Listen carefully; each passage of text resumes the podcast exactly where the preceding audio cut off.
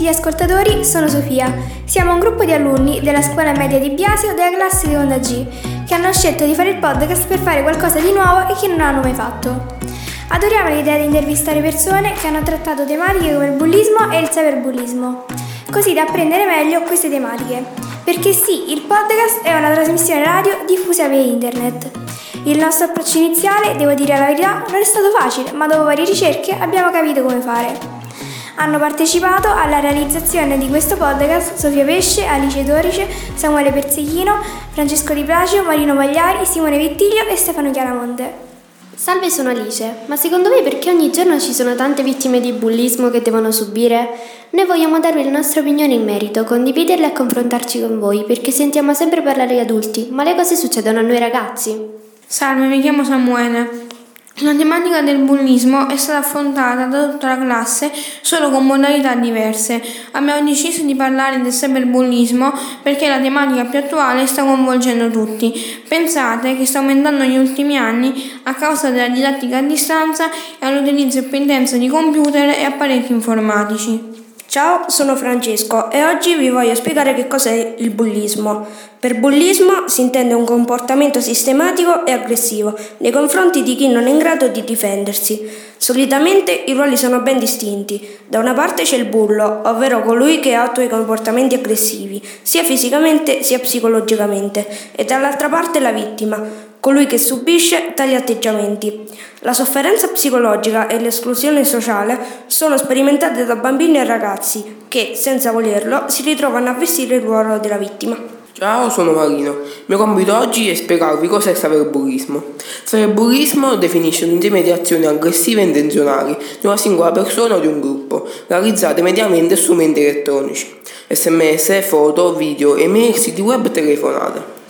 Cui obiettivo è quello di provocare danni a un coetaneo incapace di difendersi. Oggi la tecnologia consente ai bulli di infiltrarsi nella vita delle vittime, di materializzarsi in ogni momento della loro vita, persecutandole con messaggi, immagini e video offensivi, inviati tramite smartphone, pubblicati su siti web tramite internet.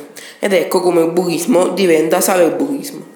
Salve a tutti, sono Simone. La nostra classe ha deciso di affrontare questi due temi, ovvero bullismo e cyberbullismo, attraverso la radio, intervistando alcuni autori per avere da loro opinioni e idee non solo sul problema, ma anche sulle possibili soluzioni. La nostra classe perciò ha deciso di intervistare alcuni autori di libri che hanno già trattato queste tematiche, ovvero Luca Pagliari e Roberto Bratti. Concludendo, vi consiglio di non farvi mai vedere deboli davanti ai bulli, ma di mostrarvi forti e rispondere a tono. Bisogna parlarne con adulti, genitori, professori con un certo legame, parenti e farsi aiutare. E se avete un amico o un'amica del cuore, confidategli tutto.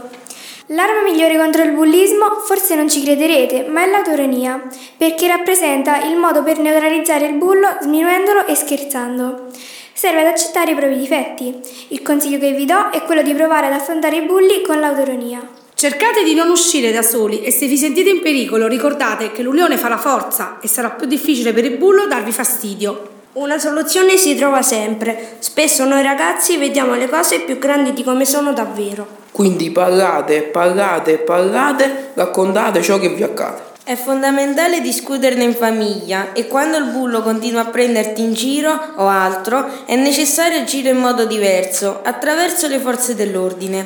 Loro sapranno cosa fare.